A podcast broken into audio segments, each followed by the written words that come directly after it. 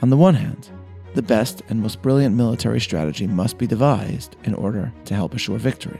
But even as plans are made, even as war is waged, it is done in the knowledge, in the faith, that success is only possible with the help of God, and that in victory all glory must be given to God. Welcome to Bible 365, episode 67 Joshua, Henry V, and the Battle of Ai.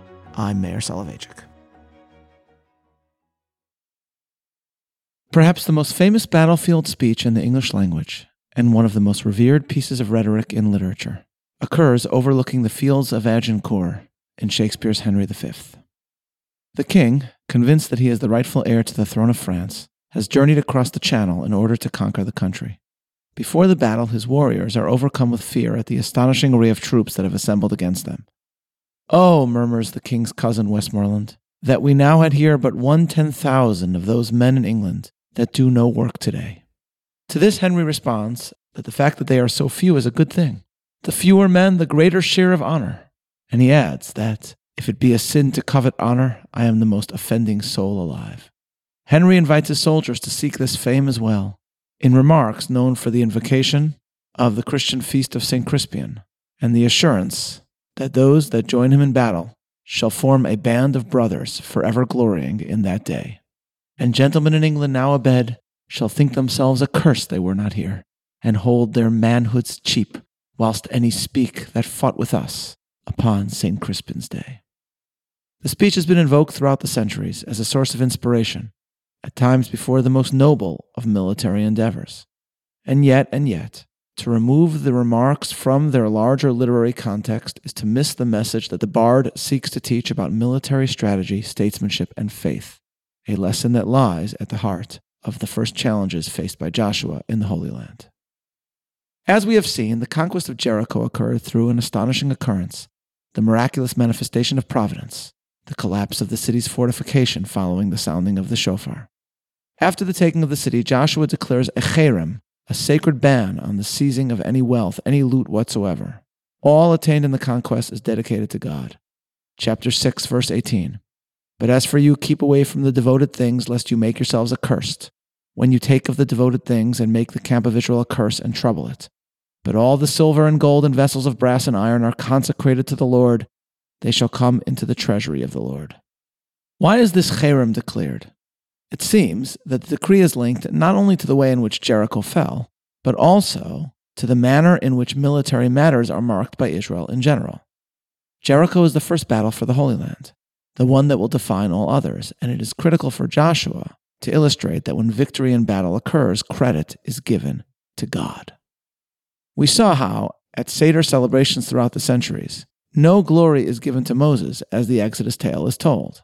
He is revered as the teacher of Israel, Moshe Rabbeinu, not as the redeemer of Israel. The waging of war, the battle at times against empires, can be immensely important. But Israel defines its spiritual glory in a way in which only the relationship with God is shown to be an end in itself. Israel is wary lest it glorify or come close to divinizing the human wagers of war. The biblical worldview on this matter can be seen through a contrast with the most famous speech of Henry V. As his soldiers eye the French army, the king assures them that after victory is won, an annual feast will take place honoring their achievement on the very day on which the battle occurred, the Christian feast of St. Crispin. Henry says, He that shall live this day and see old age will yearly, on the vigil, feast his neighbors and say, Tomorrow is St. Crispian. Then will he strip his sleeve and show his scars and say, These wounds I had on Crispin's day. And Henry adds, Then shall our names, familiar in his mouth as household words, Harry the King, Bedford and Exeter, Warwick and Talbot, Salisbury and Gloucester be in their flowing cups freshly remembered. This story shall a good man teach his son. The phrase invoked by Henry, this story shall a good man teach his son, is, I think, an allusion to the biblical obligation to recount the story of the Exodus, the scriptural source for the Passover Seder. And you shall tell your son on that day, This is because of what the Lord did for me when I left Egypt. But that verse obligates us to ascribe the event entirely to the Almighty, as the Bible further puts it, that the Lord took us out of Egypt with a mighty hand and an outstretched arm. Thus, no mention really is made of Moses in the Haggadah, the Seder liturgy read as Jews mark the Exodus in flowing cups freshly remembered. Now, of course, Shakespeare had never seen our Haggadah, but it is ironic that in contrast, the quote unquote Haggadah of St. Crispin's Day has the names of the heroes of Agincourt taking center stage Harry the King, Bedford and Exeter, Warwick and Talbot, Salisbury and Gloucester. The warrior of Agincourt will tell his son not of the Almighty's outstretched arm, but of his own, as Henry says. He will strip his sleeve and show his scars. Shakespeare, then, has Henry giving us, however unintentionally, an inverted Seder, marked not by humility, but honor, not devotion, but personal glory. And this is precisely what Joshua seeks to prevent in the battles in the land of Israel. If someone takes a glorious bit of gold from Jericho, then the battle will be turned into something else than what it was a battle that was waged not for self interest, not for glory, but for obedience to God, and a battle waged through the providence of God.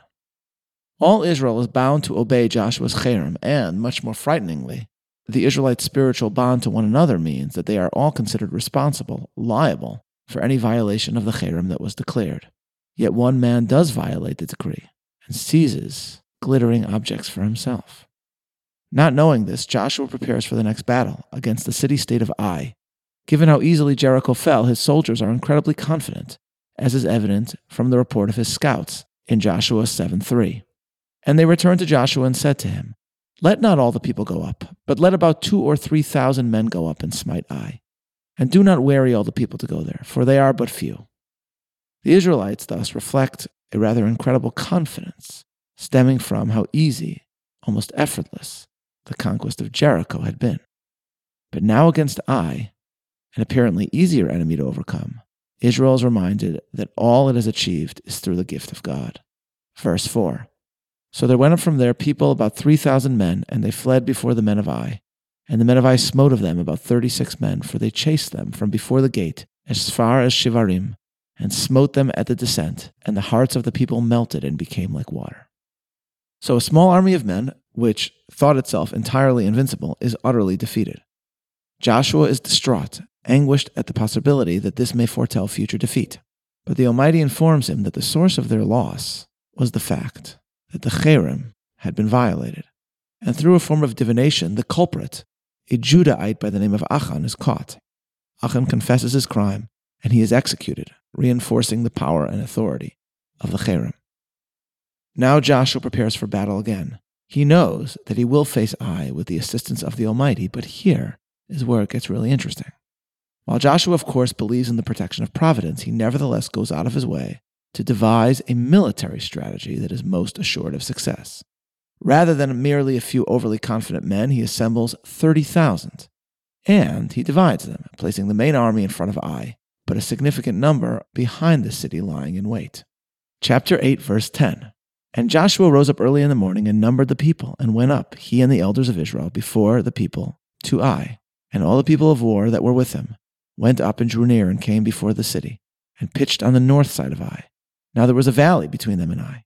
And he took about five thousand men and set them to lie in ambush between Beit El and Ai on the west side of the city.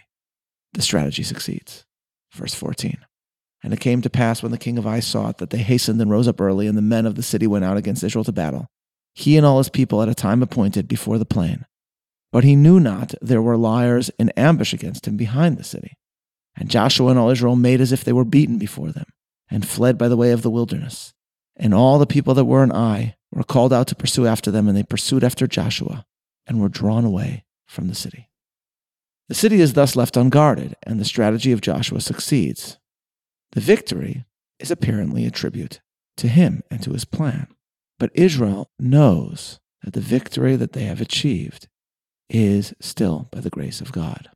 What emerges from the tale of Ai and Joshua will mark many of the biblical battles from this point forward, a theme that will be most fully expressed in the career of David, which is, on the one hand, the best and most brilliant military strategy must be devised in order to help assure victory.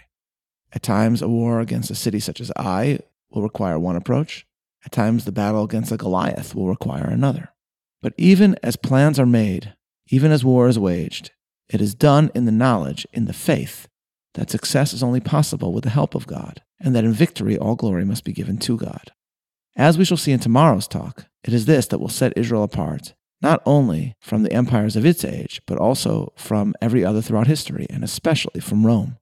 Israel therefore comes to learn of combining military strategy with faith, and thereby achieves the ability to wage war without glorifying, without divinizing, without worshiping its warriors. And this ultimately is one of the lessons learned by Henry as well. In my discussion of Shakespeare's play, I am, of course, not analyzing the morality of Henry V's war against France. I'm merely noting the literary evolution of Henry in the play, as his understanding of war, statesmanship, and God proceeds. And I'm interpreting what Shakespeare is seeking to tell us about leadership as he sees it. The oratory of the St. Crispin's Day speech before Agincourt is so well known, and at its best, it was put to excellent use.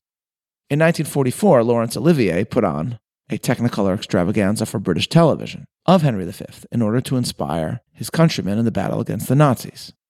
But when we actually look at the play, we find that following the victory at Agincourt, which was achieved through the strategic use of archers, Henry has nevertheless altered not only his own approach to this particular battle, but to statesmanship itself. When victory is won, Henry biblically reverts to celebrating not the might of his men, but of God, proclaiming, O God, thy arm was here, and not to us, but to thy arm alone ascribe we all. Everyone remembers the St. Crispin's Day speech, the promise that there will be a holiday held on the date of the battle to celebrate and aggrandize the warrior's own achievements, but many often overlook Henry's perspective here, when after the battle, he says exactly the opposite. Indeed, Henry V declares a sort of cherem of his own, that anyone who praises himself will be punished, and he says, Come, go we in procession to the village, and be it death proclaimed through our host, to boast of this or take that praise from God, which is his only. Henry then orders a Latin psalm sung. Let there be sung non nobis, he orders. And while non nobis may sound like a uniquely Christian hymn, it is actually the Latin for the opening of the psalm with which we Jews begin the Hallel, or praise portion of our Seder. Lolanu Hashem Lolanu. Not to us, O Lord, not to us, kavod. Rather to your own name give glory. All this is meant for Shakespeare to mark a spiritual evolution in the maturity of the monarch, whom we first meet as Hal, the immature drunkard partying with the famous Falstaff. At the beginning of this play, Henry describes battle as a source of fame and honor and glory. But only after Agincourt does he understand the humility and faith that for the Bible ought to go hand in hand with leadership and statesmanship. And the Bible goes out of its way to stress, as Joshua's plan unfolds during the battle with Ai, that all that happens, including the success of Joshua's strategy, occurs by the grace of God. Verse 18 And the Lord said to Joshua, Stretch out the spear that is in thy hand toward Ai, for I will give it into thy hand. And Joshua stretched out the spear that he had in his hand toward the city. And the ambush rose quickly out of their place and they ran when he stretched out his hand, and they entered the city and took it. Is success due to Joshua's plan or due to God? The answer, of course, is both. At their biblically inspired best, Jewish statesmen, ancient and modern, will combine military strategy with faith. The Israeli strike on the Iraqi nuclear reactor at Osirak was a painstakingly planned mission. But Yehuda Avner, Menachem Begin's speechwriter, reports that as the planes took off, Prime Minister Begin said to himself, Hashem Yishmor Alehem, may God protect them. And when Begin was informed that the strike was successful, he instinctively exclaimed two words that Jews have said every day for centuries, but which probably no other Israeli prime minister would have instinctively uttered before Begin. Baruch Hashem, he said. Thank God. A month later, Begin said to someone about the mission, according to Avner, Am I a believer? Do I believe in Elokei Yisrael, the God of Israel? The answer is a categorical yes. And Begin added, according to Avner, only by the grace of God could we have succeeded in that mission. The Osirak mission was indeed extraordinary and miraculous.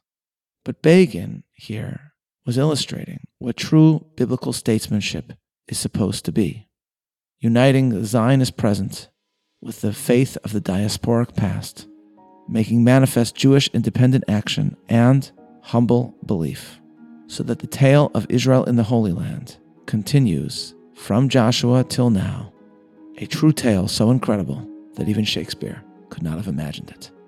This is Meir Soloveichik, looking forward to learning together tomorrow, signing off.